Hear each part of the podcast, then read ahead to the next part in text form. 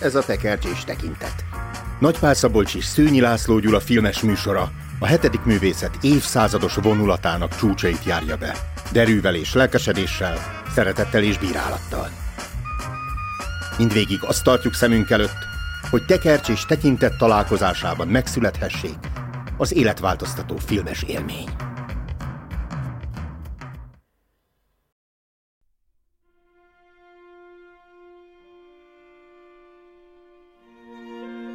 A nagy szépséget nézve egész végig az jár a fejünkben, hogy aki látta Fellinitől az Édes életet, az milyen pluszt kap ötven évvel annak az elkészítése után e film megnézésekor. Hiszen egy igaz, hogy harminc évvel idősebb, de ugyanúgy a magas társadalomban, az édes életben élő, kiégett embernek az életértelem keresését látjuk. Nagy szeretettel köszöntjük kedves hallgatóinkat, ez a Tekercsés tekintet filmes beszélgető műsor. Én Nagypál Szabolcs vagyok. Én pedig Szőnyi László Gyula. A film, amelyet ma elemezni fogunk, Paolo Sorrentino, A nagy szépség című kétezer-tizenhármas alkotása.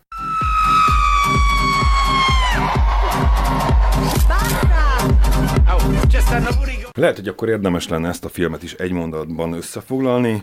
Giuseppe, az egykönyves olasz író a fergeteges hatvanötödik születésnapján, illetve annak még fergetegesebb buliján rádöbben arra, hogy milyen elvesztegetett az élete.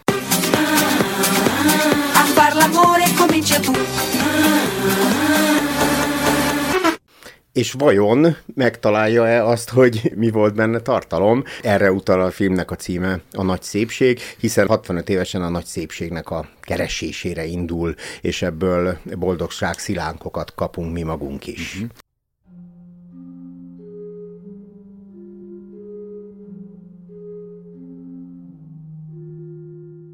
Nagyon olasz ez a film. Ha az ember Olaszországba látogat, egyrészt akkor már egészen más ez a filmhez a hozzáállása, főleg, ha még Rómába is eljutott.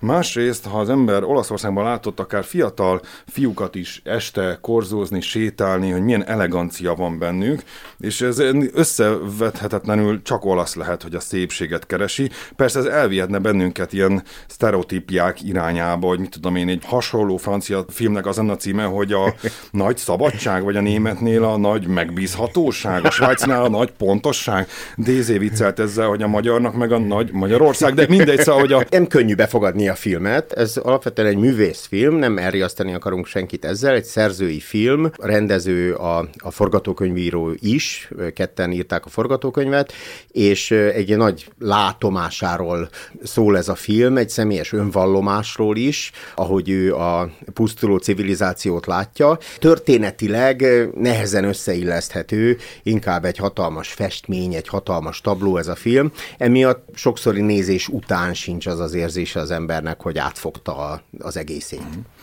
Én kétezer-tizenháromban láttam a moziban, és olasz nyelven. Aztán, oh. és ez, ez nagyon fontos, hogy az em- van magyar szinkronja is, ami nagyon izgalmas, de azért mégiscsak ezt a filmet olaszul érdemes megnézni, és aztán utána a következő években újra és újra megnéztem mozikban, és volt, amikor elbizonytalanodtam, ezt el kell mondani, hogy, hogy egyszer nagyon nekem támadtak ismerősök, ugyanis ők elmentek az én ajánlásomra megnézni, és hát ők ezzel nem tudtak mit kezdeni, és szabályosan meg akartak kövezni a film miatt. A sznobság gyanújába kellett. Így van, vagy milyen művész, ilyeskedő alkotás ez, és hogy én hogy vehettem be, és tényleg ezzel lehetne gondolkodni, hogy most én kaptam be a horgot, vagy, vagy ez tényleg jó film, mert aki járt már Rómában, szereti a szép képeket, a, a gyönyörű zenéket, és ezeket az értelmiségi figurákat, illetve ezeket a művészeket már látta és találkozott velük, és a kortárs művészettel, az tud ehhez mit kezdeni.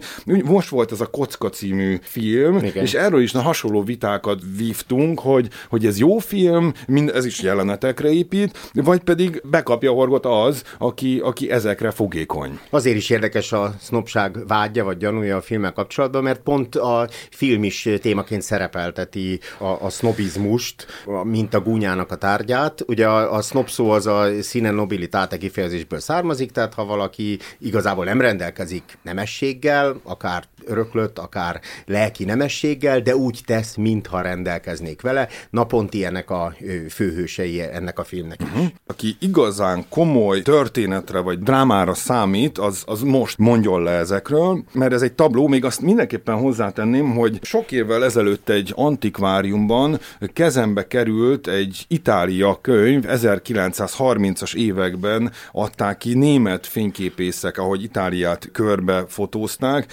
északtól egészen Szicíliáig, és gyakorlatilag azok a képek, azok életre keltek. Ez egy fekete-fehér album volt, uh-huh. Most itt ezzel szemben egy színes képsorról van szó, színes képes könyvről, aminél lehetne majd beszélni, hogy esetleg eljutunk-e a haláltáncig, vagy nem, vagy már azzal kezdjük. Fellini utánzatnak szokták mondani ezt a filmet. Én, nekem az a szerencsém volt, hogy pont Felliniket néztem előtte, és pont azokat a filmeket, amikhez szokták kapcsolni, például a Dolce Vitát. Vannak egyébként utalások. A szemüveg az egy ilyen utalás, Marcello Mastroianni. Vagy például az a bizonyos szökőkút, így uh-huh. van. Egyrészt a, a Fellini világ az, az nem vonz, az, ott mindig kívül akarnánk maradni. Még egy ideig érdekes, és aztán már undorral nézzük. Itt meg be állnánk táncolni ebbe a technobuliba, mert van valami minden romlottság ellenére valami nagyon vonzó benne. A másik film, amit emlegetni szoktak, az Roberto Rosellininek a Róma nyílt város című ezerkilencszáznegyvenötös filmje, és mintha ez a három nagy olasz rendező három különböző korszakát akarta volna ábrázolni a városnak. Rosellini a, a második világháború utolsó éveit, a Fellini a hatvanas éveknek a világát, és ez pedig a Berlusconi éra, amit látunk, ahol egyébként mindenki megkapja, ami neki jár, az egyháztól elkezdve a művészeten át, a társadalom felső tízezréig, kivéve Berlusconit. Berlusconi valahogy a hiányával szerepel a filmben. Mm, igen.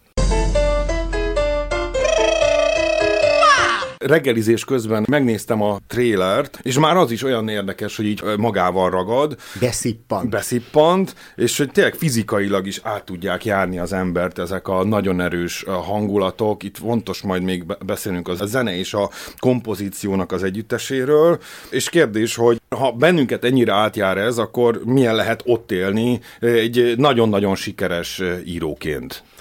Igen, ez felemás azért ez a sikeresség. Ő huszonöt évesen írt egy könyvet, amelynek az a címe, hogy az emberi rendszer, a, a humán apparátus, és fölköltözött Rómába, vagy elköltözött Rómába, följött a fővárosba, a faluból vagy kisvárosból, ahol él, ahova egyébként visszatér a film végén, a részben a gyökereit keresve, és a, a rákövetkezendő negyven évét azt nem írással töltötte, noha ez egy sikeres mű lett, illetve lehet, hogy nem noha, hanem éppen azért, mert ennek az első művének a sikere az magával ragadta őt, és nem merte kockáztatni, hogy egy újabb művel esetleg lerombolja a saját hírnevét. Minden esetre a következő negyven évben ő újságíróként dolgozik. Sikeres újságíró, de nem egy ilyen ö, oknyomozó újságíróra kell gondolnunk, hanem a társasági magazin a jól kereső újságírójára.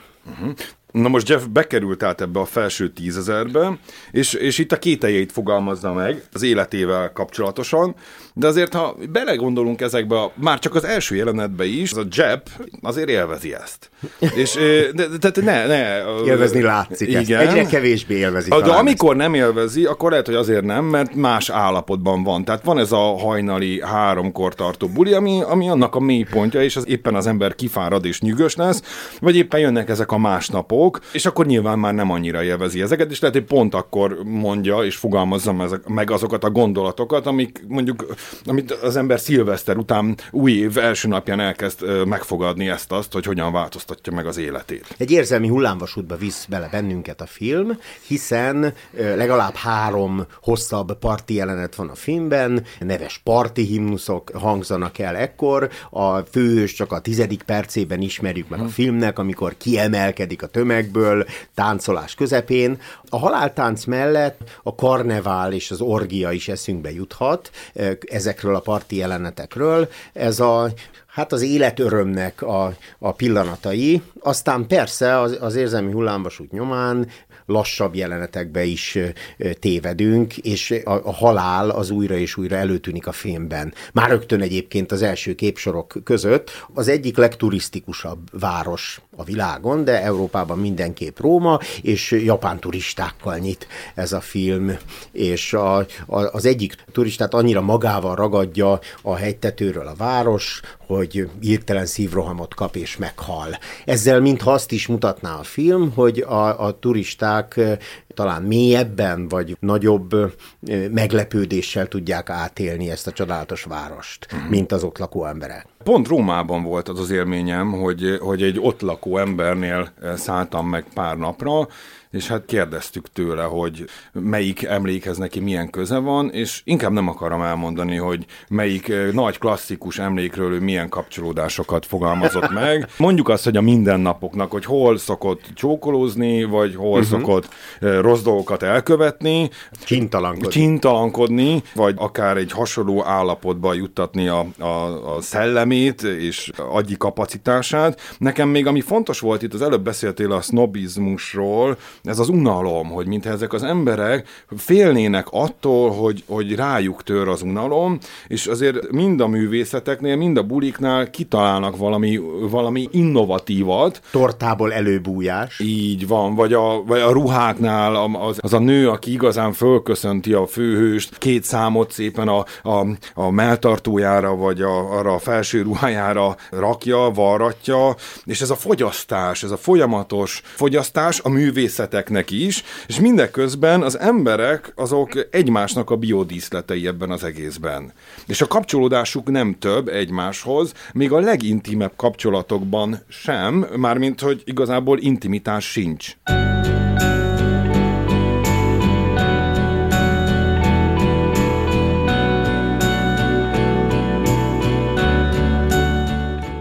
Igen, a, a, úgy tűnik, hogy a Jepp még élvezi, még éppen az utolsó napjait éli annak, hogy élvezi ezt a fajta életmódot. Érdekes ez a hatvanöt éves életkor egyébként, tehát régebben ez már a aggastyáni kor lett volna. Ezt a Jeppet, ezt az életművészt, playboyt, ha nem is erejének teljében, de azért még egy, egy életvidám férfiként ismerjük meg, aki előtt akár évtizedek is állhatnak, de ez egy olyan pontja az életének, így ragadja meg a, a, az, az alkotó, a rendező, ahol számot kell vetnie azzal, hogy mit ért el, és talán, ha összeszedi magát, még alkothat valamit, vagy még juthat valamire az életével, hiszen a, a, az unalom elűzésére találja, vagy hát csatlakozik ő is ezekhez a partikhoz, de egyre inkább unatkozik ő maga is. Azt fogalmazza meg, hogy a, nem csak, hogy a parti királya kíván ő lenni, hm. hanem azt a hatalmat is akarja, hogy bármilyen partit tönkre tehessen. Uh-huh. Ami az egyik nagy tanulsága, hogy nem vesztegethetek többi időt olyanra, ami nem érdekel, és akkor hagyja ott a, az egyik nőt, aki éppen a szelfieivel jött volna, és ő szépen lelép. Illetve, hogy az... a, a, a szeretkezés sem izgatja már, tehát. A, és ott is a, hát van egy hosszabb vágása a filmnek, és ott a szeretkezés jelenet is szerepel, ahol ő a, a plafont bámulja. Nem unalmában, hanem a plafon hullámzik, és vagy a több szépséget talál a, a plafon van, mint a mellette fekvő nőben, és itt nagyon érdekes, hogy, hogy lehet, hogy ez, ez még számít ennél a filmnél, hogy egy harminc alatti embernek ez kevésbé mond valamit, harminc fölött az ember már találkozik ilyen eltékozolt, vagy elpocsékolt életekkel, sorsmaradványokkal. Neked érdekes az a sors kérdése, mert már az elején jön az. Azért harminc fölött még helyre lehet azt hozni. Helyre lehet hozni, csak ott, ott az emberben talán ott van az első ilyen számvetés, igen, hogy igen. megtettem-e, beteljesítettem-e mindezeket. Jó vágányon vagyok. Igen, igen. És akkor itt el is hangzik ez, hogy, hogy mi a sorsod, és ezt így a rádió hallgatóinak is föltetnénk kérdésként, hogy neked, rádió hallgató, mi a sorsod. Neki ugye az lenne, hogy író legyen, és hogy nem, igazából nem válik azzá. Tehát, hogy ezt mégiscsak eltékozolja. És hát akkor újra jön a kérdés. Te vajon azzá fogsz-e válni, és hogy megteszel-e mindent, hogy azzá válj?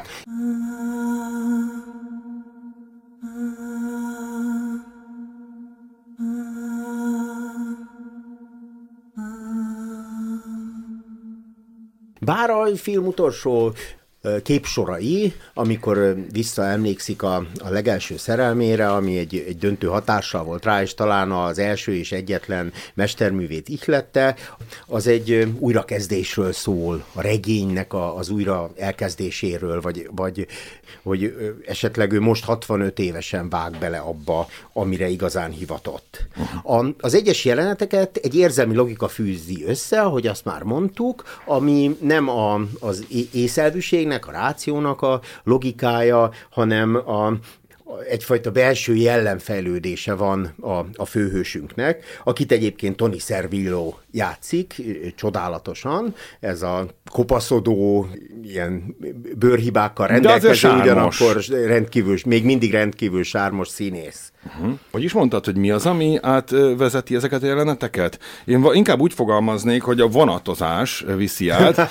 Ugye az egyik legerősebb, ugye több buli jelenet is van, ha emlékszem, három vagy négy, és amikor így szóba kerül ez, hogy milyen szépen vonatoznak, és ahogy mondja, ahogy szépek a vonatok, amiket a bulikon formálunk, és akkor utána kicsit becsicsentve teszi hozzá, hogy mert nem mennek sehova se. Lehet, hogy ez a filmnek az egyik legfontosabb gondolata, miközben máshol, vagy előtte meg arról beszélnek, hogy Rómában rengeteg módon el lehet ütni az időt.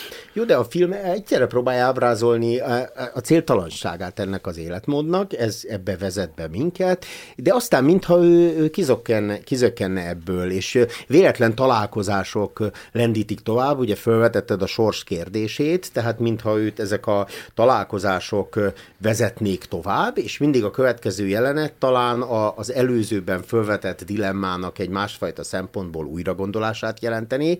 Az egyik kedvenc jelenetem például, amikor a bíborost akarja faggatni, összeszedi a bátorságát, hogy végre egy teológiai kérdést címez a bíboroshoz, aki egyébként egy valaha volt jeles ördögűző, illetve pápa esélyesként is emlegetik a bíborost. Kicsit hasonlít egyébként Benedek pápára így külsőre. Külsőre igen, de ugye a csirkének a lefőzés, vagy a kacsának a lefőzéséről szeret leginkább beszélni, és nem teológiai kérdésekről, és valóban, amikor odafordul hozzá az élet nagy kérdésével, akkor a bíborost elragadja a tömeg, meg egy kérdés, és félbe, vagy hát válaszolatlanul marad a kérdés. Ez több irányba is vihetné a beszélgetésünket. Egyrészt, hogy ebben a szituációban lehet, hogy Tehát, hogy van az a kerti parti, amikor a lehetséges, a bíborosnak is joga van nem teológiai kérdésekről beszélni, mindenki gondolja végig, hogy mi az ő munkája és hivatása, és nem minden szituációban szeretünk ezekről beszélni.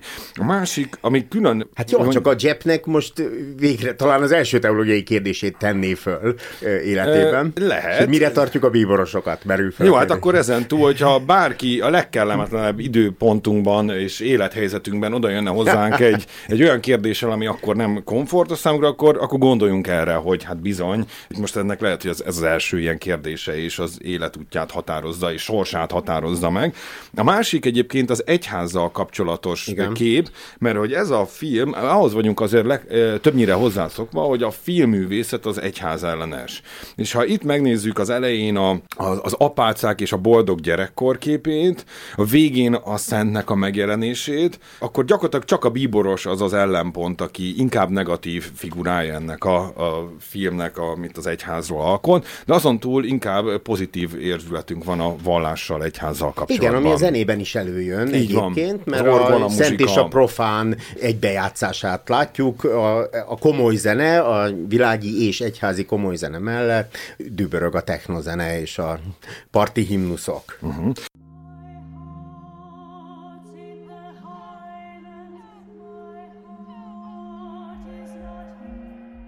Itt mindenképpen érdemes a, a zenén még egy picit gondolkozni. Egyrészt egy híres ész zeneszerző az egyik fő alkotója ennek a filmnek. Arvo Pärt. Így van. A másik pedig, hogy, hogy, hogy itt van egy-két motívum, ami sűrűn előjön, és én szerintem pusztán a, a film zenéje katartikus hatással lehet az emberre. Tehát pusztán már azt érdemes így hallgatni többször is. nem csak a főhős alkonya ez, hanem ez egy társadalmi tabló, egy kortabló, Berlusconi érát, korszakot már említettük.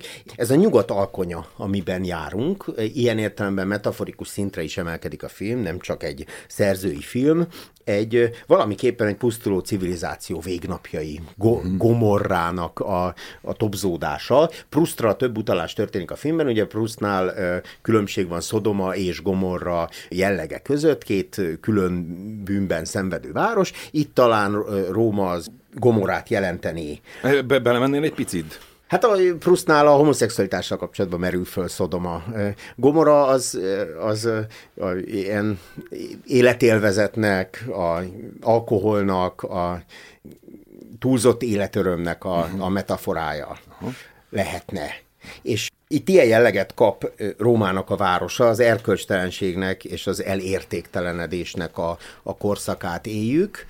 Ebben a, ugye a kétezres évek második évtizedében, és ennek is tablót állít a, a mű. Sőt, talán bizonyos értelemben az emberi történelem végének is, illetve a, annak, hogy újra össze kell szednünk magunkat, hogy megtaláljuk azokat a dolgokat, amelyek valaha értékesek voltak számunkra. Uh-huh.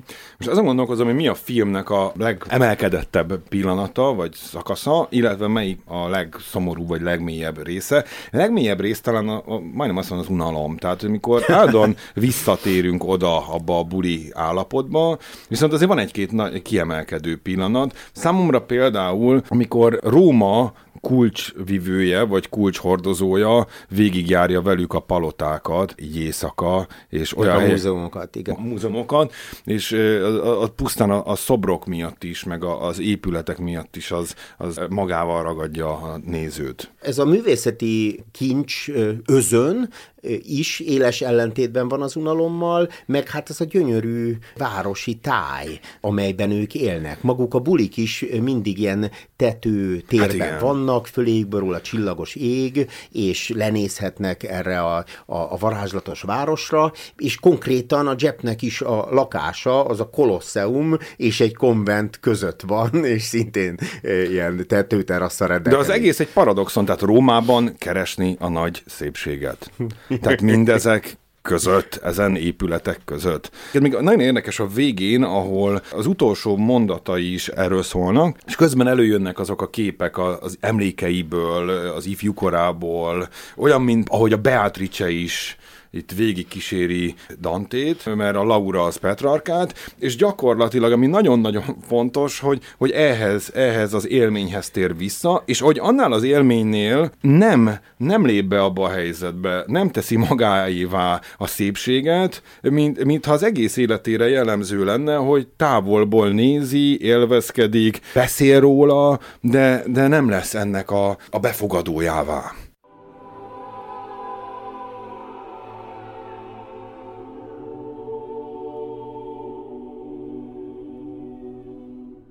Van egy alapélmény, ami törést jelent Jepp számára, és ami elindítja ezen a keresésen, talán még nem beszéltünk róla, előtűnik egy ösmeretlen férfi, aki beszámol arról, hogy Jeppnek az első szerelme, leges-legelső szerelme, az most elhunyt. És ez a férfi, ez a, ez a férje ennek a nőnek. És a, a Jeppben elő, előtörnek az emlékek, meg megkapja azt az információt, hogy a hölgynek a naplójában az szerepel, hogy a Jepp volt a harminchat éven át a legnagyobb szerelme, és sosem felejtette ő előtt, annak ellenére, hogy házasságban élt.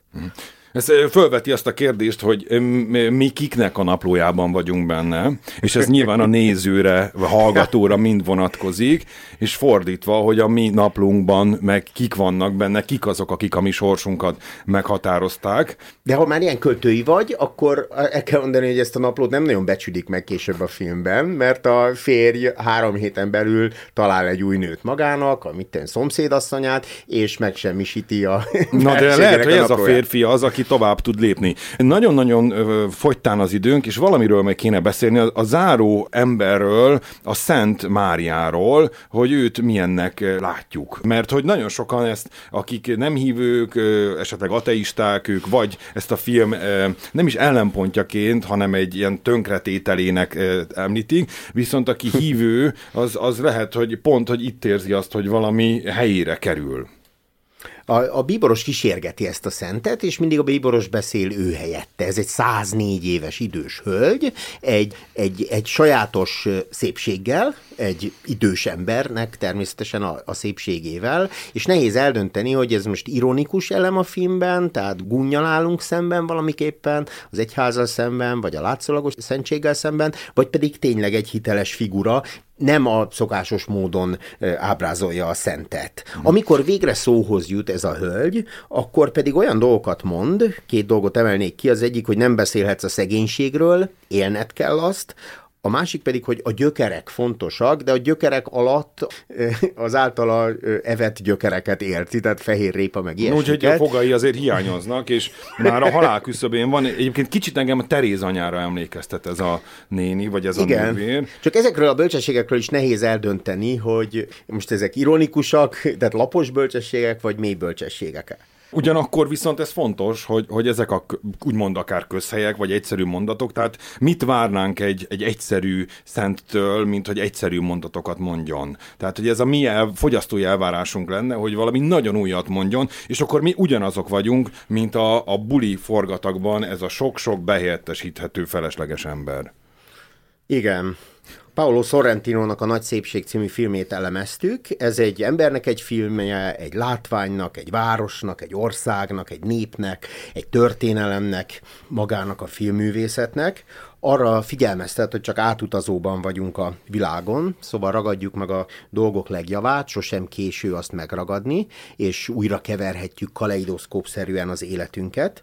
Ez egy sűrűn lakott film, amelyet nem csak megnéznünk kell, hanem újra és újra meglátogatnunk.